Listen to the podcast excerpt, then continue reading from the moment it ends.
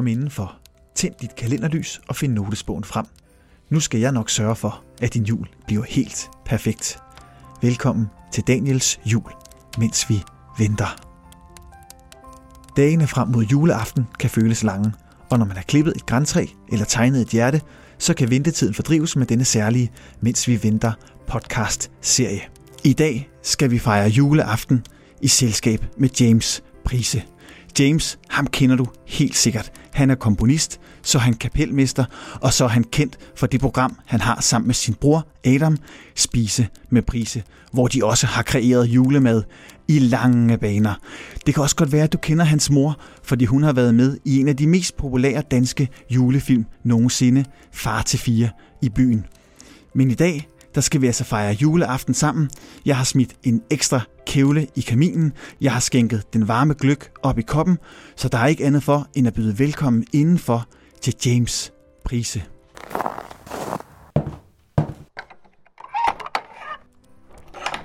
James Prise, velkommen til Daniels jul.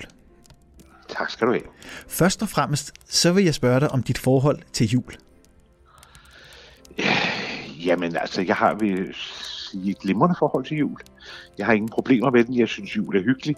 Øh, især de sidste 14 dage op mod jul. Jeg, jeg bliver altid lidt bekymret, når der begynder at komme sådan øh, julereklamer og juledekorationer i slutningen af oktober. Så kan jeg godt føle, at det måske går ind og bliver lidt vel meget. Men, men de sidste 14 dage op mod jul, der synes jeg bare, at man skal give los. Og i dag der er det jo så den 24. december, altså juleaften. Og føler du dig klar til juleaften? Fuldstændig.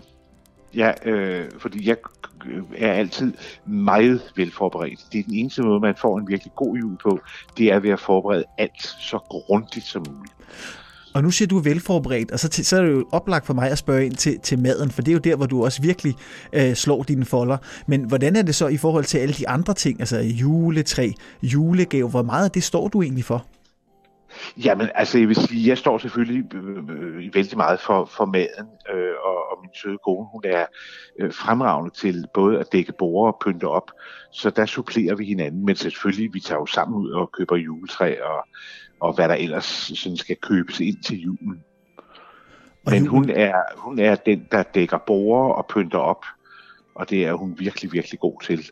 Og så husterer jeg ude i køkkenet det er faktisk lidt den samme arbejdsfordeling, vi også har herhjemme. Der er det også mig, der, øh, der, der slår folderne ud i køkkenet, og så tager hun sig af oppyntningen. Det er en rigtig god arbejdsfordeling i hvert fald. Det er en glimrende arbejdsfordeling. ja, må jeg så spørge ind til, har du et særligt juleminde? Måske dit bedste juleminde? Det må gerne være fra da du var barn. Hvad, hvad er det? Jamen, ja, det er svært. Jeg synes ikke, jeg har nogen specielle juleminder, øh, som, som sådan løfter sig særligt frem. Øh, som man bevæger sig igennem livet, ændrer julen jo karakter. Øh, da man var lille, var det jo gaverne og spændingen og, og der var hele familien jo stadigvæk til stede, vores øh, mormor, og morfar, onkler og tanter og, og fædre og mødre og alt det der. Det var jo det var de der sådan rigtige familiejubler, øh, da man var lille. Og så kom der nogle år med en anden slags jul, øh, da, da den ældste generation faldt bort. Øh, og, og nu er vi jo ligesom rykket ud på, på, på, på det stykke af stedet, og er ved at være de ældste i familien. Så, så julen ændrer karakter, men, men, og samtidig gør den det ikke, fordi julen er jo julen, og det er jo derfor, vi elsker den så højt, fordi den har noget uforanderligt over sig. Jeg tænker, et, et juleminde, som der er rigtig mange, der har kær, det er jo fra filmen Far til fire i byen, hvor din mor jo er med. Ja, hvad tænker du på? Altså, som er, er filmen er et, et, et, et, sådan en, en, en tilbagevendende juleting, man ja, jeg, ser. Jeg tror i hvert fald, at rigtig mange har lige præcis den film øh, meget, meget kær. Især altså, jule, øh, julehandlingen i filmen og, og, og madlavningen og hele julebandsekvensen i den film, øh, tror jeg, at mange har som et kært juleminde.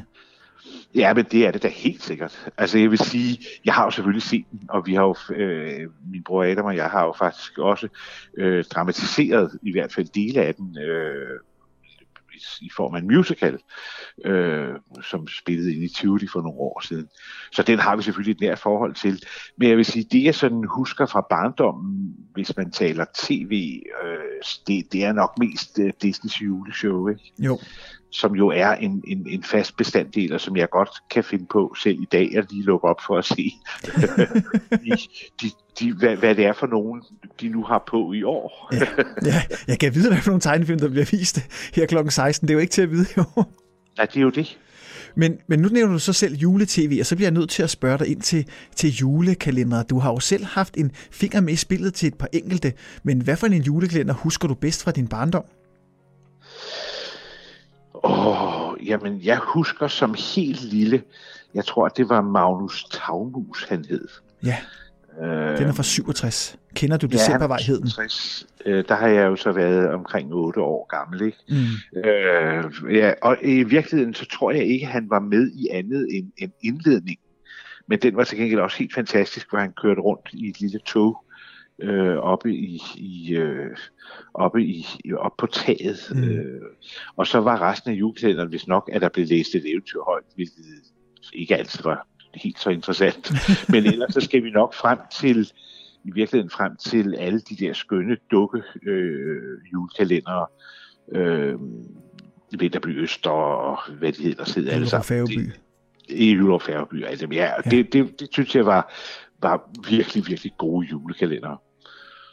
De var jo også ganske særlige. De blev jo lavet lidt efter devisen, at historien skulle være for børn, og så skulle humoren være til de voksne, sådan så den egentlig kunne ramme hele familien. Jeg tænker, at Magnus ja. Tavmus, det var nok primært til børn dengang. Han var nok primært til børn, ja. det er rigtigt. Og så snakker du selv om, om de fortalte et eventyr, og du har jo også selv spillet en rolle i en kalender. Det var jo som fortæller i jul i den gamle trædemølje. Hvad husker du for det? det er godt nok mange år siden, og jeg har faktisk ikke genset den siden, så det, Nå. det står lidt vagt i erindring. Jamen, du har vel også lavet musik til den, har du ikke det? Jo, jeg lavede også musik til den. Ja. Jeg lavede også musik til den, ja. Så jeg har haft lidt med, med, med det var jo decideret voksen julekalender. Ja, og egentlig den første af sin slags, den er tilbage fra, fra 1990, og det var jo egentlig TV2, der opfandt øh, voksenjulekalender netop det år.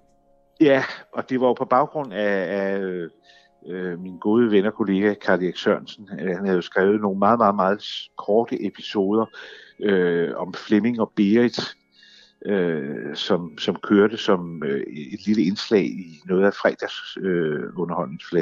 Jeg mener, det var øh, elevatoren. Øh, ja, præcis. Øh, og, og det blev så, jeg tror, det jeg ved ikke, om det kørte et par sæsoner, og så sagde de, oh, kunne man ikke lave en, en voksen julekalender med de figurer? Og det gjorde han så. Og så spillede du så en rolle i forhold til, at du sad og læste lidt historie op, og så lavede du musikken. Det jo også... Ja, ja jeg lavede primært musikken, og så tror jeg, at det var så lidt i spøj. Jeg sagde, jamen, kan du så ikke lige gå ind og lave de der to-tre klip, som, som øh, fortæller, jeg mener, jeg sad i en stor lænestol og, og røg pibe og læste ja. højt. Ja. Ja, ja, det var ja, også fra 1990, så du er lovlig undskyld, hvis du ikke har set den siden, jo, så det er mange år siden.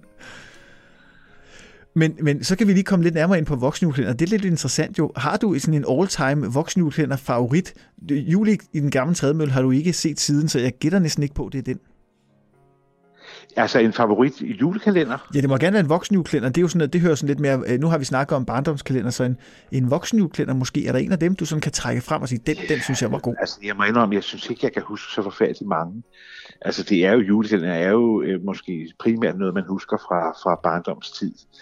Og så var der så den der, som, som jeg ved ikke, hvad der ellers har været af, af voksen julekalendere. Øh, altså jeg kan huske den, hvor de rendte rundt, de der tre øh, skønne nisser og talte engelsk. Ja, The Julekalender fra 91. The Julekalender, den var, den var vældig sjov. Så var der jo også familien Andersens julehemmelighed. Det var jo den for hele teamet fra hatten rundt, hvor de lavede den her fortælling om O.C. Andersen, der havde jul, og de havde den her teenage datter Putte. Kan du huske den måske? Ja, den, den, den tror jeg altså desværre ikke rigtig, jeg fik set. Det må jeg indrømme. Og så, tænker jeg, så må vi vende blikket mod en anden juleklænder, du helt sikkert har set. Det er jo så ikke en voksen juleklænder, men det er en anden juleklænder, du også har lavet musik til. Det er jo jul på slottet. Hvad husker du fra den? Ja, men den har jeg jo ikke lavet musik til. Den har jeg instrumenteret oh. øh, sangene til. Det var Bodil Heister, der, der skrev musikken. Øh, og jeg instrumenterede øh, sangene for, for underholdningsorkester. Men jeg var involveret i den, det har du ret i. Og hvad husker du så for den kalender? Jamen, jeg husker for det første, at det jo altid, som, som komponist og arrangør, er det jo altid underligt at få lov til at arbejde med et symfoniorkester. Øh, så, så, så det er primært det, øh, som, som jeg husker fra den. Jeg så selvfølgelig også enkelt afsnit, men, men, øh, men det var mere arbejde med at instrumentere og, og, og arbejde med orkestret. Jamen, så synes jeg, at vi skal vende blikket lidt væk fra julekalender, og så måske tage en lille julequiz. Hvad siger du til det? Julequiz, julequiz, ja. ja. Niveauet det bevæger sig fra elev til Einstein, og der er altså fire spørgsmål, og nogle af dem har valgmuligheder. Vi starter med spørgsmål 1. Hvilket transportmiddel ankommer julemanden i? Er det en Christiania-cykel, er det en bil med anhænger, eller er det en kane? En kagemand. En kane. Nå, en kane. Jeg tror, du sagde kagemand. Jeg tænkte, okay, nu er vi virkelig avanceret. Jeg vil så naturligvis gætte på en kane. Ja, så kommer der et madrelateret spørgsmål her. Hvor får man kanel fra? Er det fra kaneltræets bark? Er det fra kanelbuskens bønner? Eller er det kanelplantens blade? Det er fra kaneltræets bark. Det er korrekt. Så kommer der et fup- eller faktaspørgsmål. Og det lyder således. I Japan spiser de flæskesteg og risalamande juleaften. Altså det vil jeg jo gætte på, at de ikke gør. Det gør de nemlig ikke. De spiser faktisk frityrestek kylling fra KFC. Det var en tradition, der startede i 70'erne, fordi KFC begyndte at lave julereklamer i Japan. Interessant. Og så er det fjerde og sidste spørgsmål, og det er julekalenderrelateret. Hvilket surmælksprodukt deler navn med en agent fra Nissebanden? Uh, ja, bum bum bum. Øh, åh, det kan jeg simpelthen ikke huske. Han hedder jo ikke Ymer. han hedder ikke Yoghurt. øh, han hedder ikke Kefir. Hvad hed han? Nu har jeg snart været med sammen igennem. jeg, kan ikke, jeg kan simpelthen ikke huske det. Han hed A38. A38, selvfølgelig. Ja, det var jo Hans Dahl, der spillede ham. Han lavede jo også musik til juleklæder ja. sammen med Flemming Jensen dengang.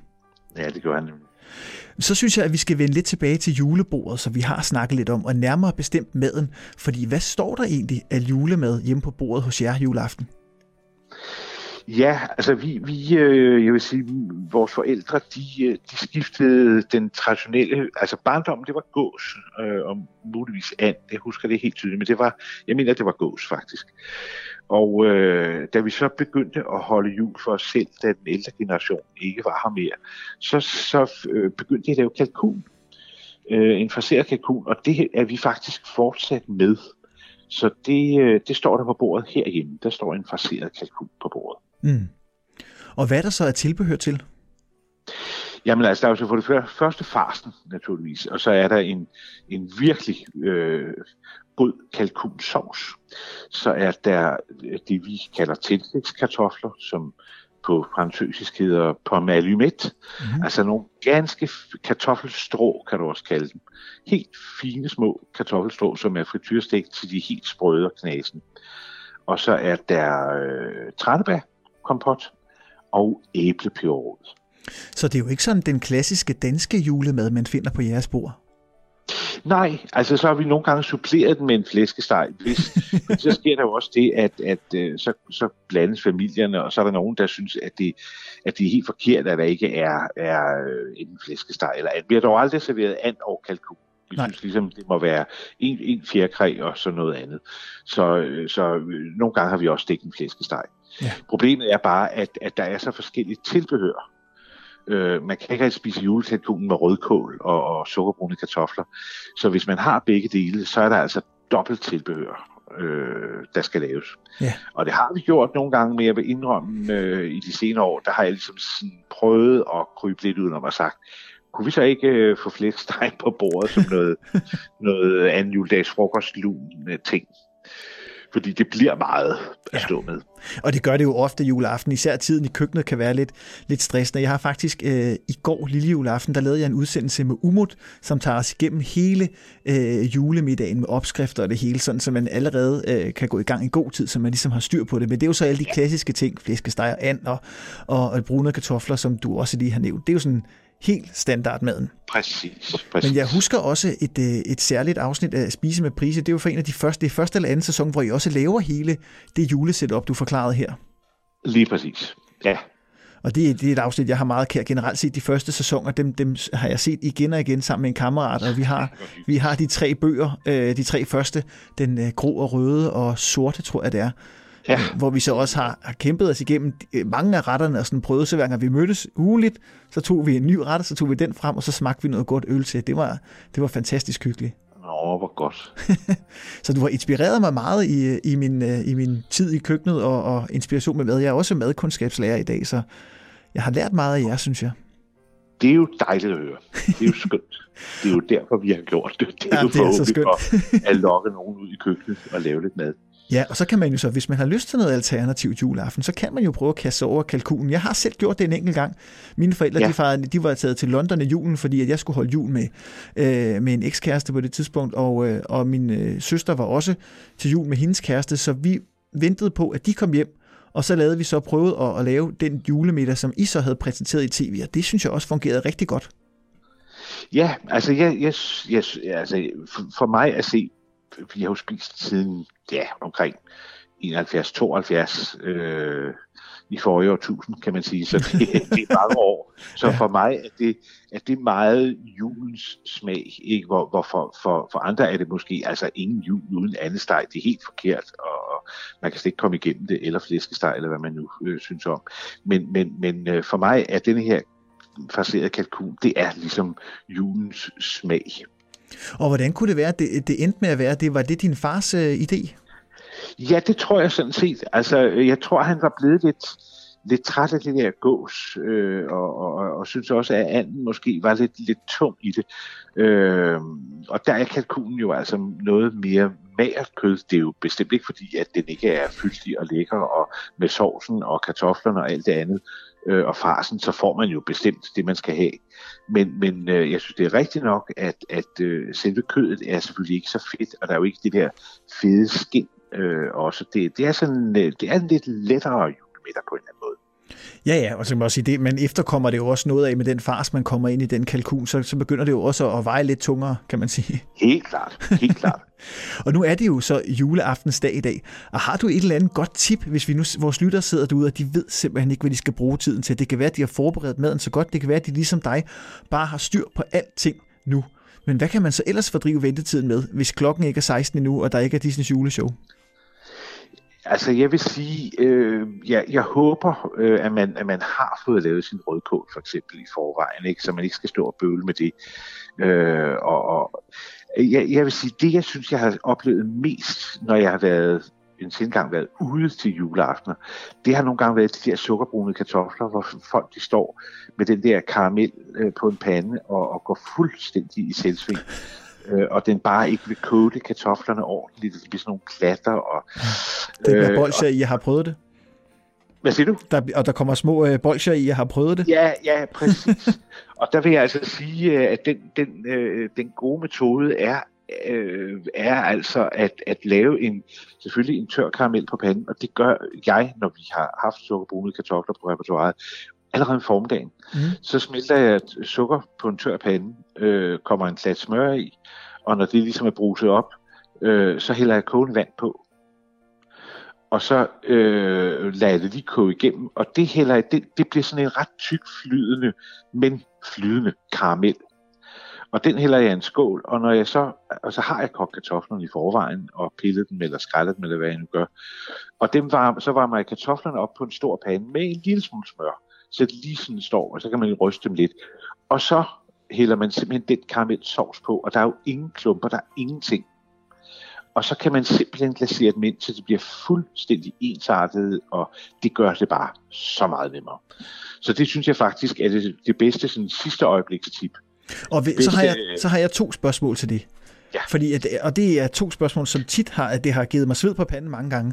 Lige præcis øjeblikket, hvor øh, sukkeret går fra øh, det stadie, hvor det skal være, til det brænder på det har jeg det svært med. Hvordan, hvordan kommer man nemmest til det punkt, hvor sukkeren har den mørkebrune farve, inden det brænder på? Er det langsom varme? Er det tålmodighed? Hvad er tricket? Nej, altså jeg, jeg må indrømme, at jeg gør det over sådan rimelig rask øh, varme, og selvfølgelig passer jeg på. Jeg gør det, at når jeg kan se, altså når man har helt sukkeret på, og man kan se, at nu begynder det at smelte lidt i kanten, så skal man altså ikke gå fra det, vel? Nej. Øh, og så venter jeg til, der vil altid stadigvæk være lidt sukker, som ikke er, er blevet til karamel, mens kanten måske begynder at blive en lille smule fartroende brun, eller lidt for mørk. Og så rører jeg altså i det. Øh, rører det hurtigt sammen, øh, og, og så kommer jeg smøret. Jeg har smøret klar til at kunne komme det i per omgående. Fordi det stopper jo processen. Mm. Altså snart du har smør i, så har du i hvert fald en lille, en lille pause, inden det går galt igen. Ikke? Og så har jeg vandet klar øh, til at stoppe det. Altså i det, man kommer vandet, vandet på, så sker der ikke mere. Altså skal du koge på det indtil til vandet også er fordampet, og så begynder det at blive mørkere igen. Ikke? Jo. Men altså, det er noget med at, at se, hvornår begynder det ude i kanten at blive så mørkt, så man siger, nu skal det der helst ikke blive mørkere. Og så må man begynde at røre lidt i det, og røre det sukker, der ikke er karamelliseret, ind i karamellen, og det opløses vældig hurtigt. Ikke? Så det er altså mit bedste tip, og så er det jo også noget med erfaring. Hvor mange gange har man gjort tingene. Ja. De og så... første to-tre gange kan det godt være, at man siger, damn, det gik galt. Men altså efterhånden, så man har prøvet det rigtig mange gange, ikke? så siger man, prøv det er ikke så svært. Det, jeg gør det bare på den måde. Men jeg synes, det der tit med at komme, komme vand på, og så blande det, så du har en lidt tyk karamelsovs, som er fuldstændig uden klumper eller noget som helst. Og så hælde den ned på kartoflerne, når man, når man varmer det hele igennem til sidst. Det gør det altså meget nemmere. Men så er humle måske også at have sukker og, og smør nok, sådan så man har et par forsøg med det her sukker skudtebrænde på, og så vente med kartoflerne, til man er helt sikker på, at karamellen den sidder i skabet. Men karamellen kan jo også gemmes, som du siger. Jamen altså, det her sovs, den kan du lave dagen før, hvis du vil. Altså karamelsovsen. Mm. Den, den, den har du bare klar i en skål. Og så kan du bare tage den med en ske, at den er sådan lidt tykflydende, lidt sirupsagtig, afhængig af, hvor meget vand man kommer i. Øh, og, så, og så kan der altså ikke ske noget. Øh, det, det, kan, det kan simpelthen ikke gå galt. Om det tror jeg er betryggende for mange i de små hjem. Men hvad så med kartoflerne? Det var nemlig mit andet spørgsmål. Hvad for nogle kartofler skal man bruge? Jamen, man skal bare bruge nogle små, faste kartofler, ikke? Altså, det, det, det skal jo, jeg synes jo ikke, at brune kartofler skal jo ikke være sådan nogle kæmpe bammerdreng, som, som der skulle gå rundt, ikke? Det skal være sådan nogle pæne, små, runde nogen, ikke? Øh, jeg vil dog sige, jeg har aldrig nogensinde gået hen til at købe kartofler på glas. Det ved jeg godt, der er nogen, der gør. Ja. Det, dem er jeg ikke så vild med mig om, fordi de har en underlig hård skal, ligesom. Og, og, og det, altså, hvis man ikke kan koge nogle kartofler, så, så står det sgu sløjt til, ikke? Jo, så kan det godt være, at det ikke er øh, julemad, man skal kaste over. Ja, men altså, jeg koger dem øh, gerne om formdagen, mm. og jeg piller dem altså ikke, jeg skræller dem. Ja. Øh, og så koger jeg dem måske en lille smule til den hårde side sådan at de ikke er helt, du ved, hvor de vil falde fra hinanden, men sådan stadigvæk en lille smule faste, fordi den tid, de får på panden, først i smør og så i karamellen, vil være nok til, at de faktisk bliver tilberedt helt igennem. Ikke? Hvis de er for bløde, så skal man godt nok ikke øh, røre for meget rundt i dem, før at de begynder at gå i smadder. Så, øh, men altså, om man vælger den ene eller den anden sort, det skal bare ikke være en, det skal bare være en fast kartoffel. Det skal ikke være en bagekartoffel. Nej, det skal det for eksempel ikke. Nej, det er sådan en kæmpe glaseret kartoffel, så er der en til hver. Ja. ah, men det er jo perfekt. Så fik vi også styr på de brune kartofler. Det er jo dejligt. Så behøver man ikke at, at bekymre sig så meget om det. Men hvis man så ikke er en af dem, der står i køkkenet, har du så en anden idé til noget, man kunne fordrive tid med, hvis man nu er en af dem, der øh, bare går rundt utålmodigt og bliver ved med at træde øh, rundt om træet, til det efterhånden snart kommer, kommer mærker i gulvet? Hvad kan man så lave? Jamen, det er jo et rigtig godt spørgsmål. Det skal du ikke stille mig, fordi jeg står altid ude i køkkenet, og jeg har altid noget at lave. så det er simpelthen ikke det rette til at svare på. Øh, man kan gå en dejlig lang tur, man kan, ja, altså det er jo sætte sådan, sådan en hyggelig film til noget Disney juleshow, ja. øh, sådan noget. Lad være med at, at øh, distrahere dem, der står i køkkenet alt for meget. ja. men, men James, nu er du selv rigtig glad for øh, musik og har også komponeret en del og orkestreret en del. Så mit spørgsmål er jo så til dig, er der så noget julemusik, som gælder ude i køkkenet, mens du står og laver mad? Ja, altså det, det er der jo som regel. Jeg tror, jeg har lavet mig sådan en, en øh, hyggespilleliste med, med, med alt muligt mm. hejs, som sådan ligesom står og, og, og kører i løbet af dagen, ikke? Ja. Så det er nok ikke så meget anderledes end det, er Jamen, jeg har jo igennem den her sæson, øh, før den her Mens vi venter podcast her, der har jeg jo gennemgået den her CD Most Wanted julehit, som udkommer i 95. Det var en, der stod i de mange, i mange danske hjem rundt omkring i landet, ja. og det er en, de fleste har et forhold til. Så jeg bliver også nødt til at spørge dig, om du har en ultimativ favoritjulesang?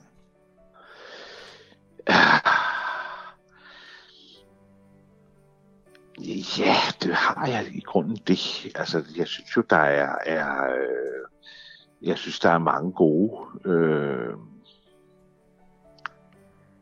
men det er jo sjovt, når man bliver spurgt om sådan noget, så bliver man fuldstændig blank. Så ja. jeg, jeg kan ikke, lige nu kan jeg ikke huske én jule, julesang. øh, jeg ved, at Nat King Cole har indspillet et par stykker. Ja. Øh, der er jo den, der hedder Chestnuts Roasted on an ja, Open Fire. Ja, Chestnuts Roasting on an Open Fire. Ja, det, det, det, det er en af dem, jeg synes, det, det, det, det, er en god julesang. Ja, den er også fantastisk. Den er jo så ikke på, plade, på Most Wanted Julehits, men, men en ganske god sang. Mm. Og så går vi jo, der er mange af os, der går og drømmer om en hvid jul, og nu har vi jo været så, så heldige, i hvert fald heroppe nordpå, hvor jeg bor, der havde vi jo snestorm i starten af december, og der lå faktisk meget sne i, øh, i starten af måneden. Og, og en hvid jul den 24. det er jo ikke noget, vi ser så tit. Der har faktisk ikke været mere end ni tilfælde siden ja, 19 og 1900 i Danmark, tror jeg. Og der er jo sådan noget med, at det skal være et vist antal, øh, det skal ligge en halv centimeter sne på jorden, så er det en hvid jul. Der kan jo komme hvid jul lokalt, men en hvid jul landsdækkende, det har der sidst været i år 2010. Men der har så også været ind i 9, så vi havde lige to år i træk. Men går vi så tilbage, så har der været ind i 95, i 81, i 69 og i 56. Og så begynder vi at være helt tilbage i 38, 23 og, og i øh, 1915. Så det er jo ikke fordi, okay. der er hvid jul så tit. Ja, det er jo... Øh, altså, jeg, jeg mener om, jeg, jeg, jeg husker heller ikke rigtig så mange hvide jul. Jeg kan godt huske de der 10 eller 9 og 10 der. Hmm. Øh, især fordi det var vældig, vældig, vældig meget sne. Ja. Så øh, folk havde faktisk svært ved at komme frem til juleaften. og sad fast rundt omkring og sådan noget. Så øh, det, det kan jeg godt huske. Men er det noget, du drømmer om, sådan en, en hvid jul? Eller er du egentlig okay med, at der ikke er noget sne? Jeg er fuldstændig okay med, at der ikke er noget sne. altså, jeg synes, det går fint. Øh, nej, det, det skal ikke komme an på det. Det, øh, det er, hvad der er øh, inde, og, og samværet, og maden og hyggen. Det er det, det, det kommer an på. Ja, det er rigtigt. Men har du så nogensinde praktiseret at, at rejse øh, og holde jul i et andet land? Øh, en gang for mange år siden, øh, vores forældre de købte en lille ferielejlighed i, i den sydfranske by Menton, lige på grænsen til Italien. Mm. Øh, og det havde de et år fundet på, at, at nu synes de, vi skulle rykke tilpælene op og så holde jul dernede. Øh, så, så Adam og jeg og, og far og mor tog, tog sin fløj til Nice og kørte til Menton. Og så øh, holdt vi jul der i den meget, meget, meget lille lejlighed. Øh, og det var den mærkeligste jul, jeg nogensinde har oplevet. det var virkelig mærkeligt. For det første, så fik vi jo ikke den traditionelle julemad. Fordi det kunne, altså det kunne slet ikke lade sig gøre. Det, vi havde et mikroskopisk køkken. Så jeg kan huske, at jeg spiste søtunge. Det smagte dejligt, men det var virkelig underligt at sidde juleaften og spise søtunge. ja. Og så øh, blev far og mor så lidt trætte, og, og ah, nu, det var, det var klokken 10, øh, og vi havde udvekslet øh, de underlige gaver, vi, det var lykkedes os at købe øh, i, i Marton. det, jo, ja, det, det, og, og, og så, så stod Adam og jeg ligesom og tænkte, jamen, jeg kan da ikke bare vi har så lånt en anden lejlighed, for der kunne kun bo to mennesker. Øh, altså, vi kan jo ikke bare gå hjem og så øh, lægge os og sove. Øh, så kørte vi til Monaco og gik på casino. Det var en mærkelig jul. Ja, det lyder sådan. Jeg har praktiseret ja. det, lidt, det er lidt omvendt, og jeg har nemlig været i Norge en del år, for jeg har nemlig rejst efter sneen, fordi at det, det er simpelthen så dejligt, men det, det er også mere det her øh, element i at komme væk fra, fra ræset herhjemme, og ligesom tage op til en hytte i Norge, have alle tingene med, og så bare fejre julen deroppe i, jamen bare med sin familie, det kan altså noget ganske særligt. Okay. Ja, det har jeg så aldrig prøvet. Det, det er anbefalingsværdigt. Ja. men, men James, inden vi runder af, så tænker jeg lige, at vi skal have en lille omgang quiz mere. Hvad siger du til det? Jamen, du fyrer bare løs. Godt. Spørgsmål 1. Og det her, det kan du nok øh, genkende fra din barndom. Magnus Taumus blev kendt i julekalenderen. Kender du Vimmersvej, Novembervej eller Decembervej? Decembervej. Det er rigtigt. Hvilken vin serverer butleren til fiskeretten i 90-års fødselsdagen? Er det rødvin, hvidvin eller portvin? Jeg vil sandelig håbe, det er hvidvin. det er rigtigt, det er rigtigt. Snapseglasset skal stå til venstre for ølglasset, når man dækker bord til julefrokosten. Er det fup eller fakta? Uh, yeah. Jeg vil jo... Så nej, jeg vil nok sætte, sætte det til højre for, for, for ølglassen. Og det vil øh, svaret også her bede om, så det er korrekt. Så kommer sidste spørgsmål. Hvilket karakteristisk krydderi er taffel akvavit krydret med? Og der får du altså ikke valgmuligheder. Nej, men det er kommet. Det er fuldstændig rigtigt, James. Det var 4 ud af 4. Det var jo perfekt. Det var heldigt. Og så synes jeg egentlig, at vi er rigtig godt i mål. Vi er klar til at sende lytterne øh, ud i øh, juleaftens land og lade dem fejre en dejlig juleaften. Vi har fået styr på de brune kartofler. Vi har endda fejret jul i Frankrig. Og så har vi snakket lidt om den hvide jul og de juleklænder, hvor du også har haft en lille finger med. Vi kan næsten sige på tangenten måske. Ja. Og så synes jeg, at vi skal afslutte med et lille julecitat, og det går meget godt i spænd med det, du sagde med den hvide jul. Og det lyder således. Den, som ikke har julen i hjertet, vil aldrig finde den under et træ. Og det er et citat af Roy L. Smith. Okay, godt citat. og så er der jo bare slutteligt tilbage og ønsker en rigtig glædelig jul, James Prise. Ja, og i lige måde. Tak, og tusind tak, fordi du ville være med. Det var så lidt. God jul. God jul. Hej. Ho, ho, ho. Hmm. Det var alt fra Daniels jul i denne sæson. Jeg håber virkelig, at du har nyt hele fortællingen om Most Wanted julehits og denne særlige Mens vi venter podcast-serie. Nu vil jeg gerne benytte lejligheden til at sige tak til alle jer lyttere, der har lyttet med igennem de sidste par måneder, og ønske jer en rigtig glædelig jul.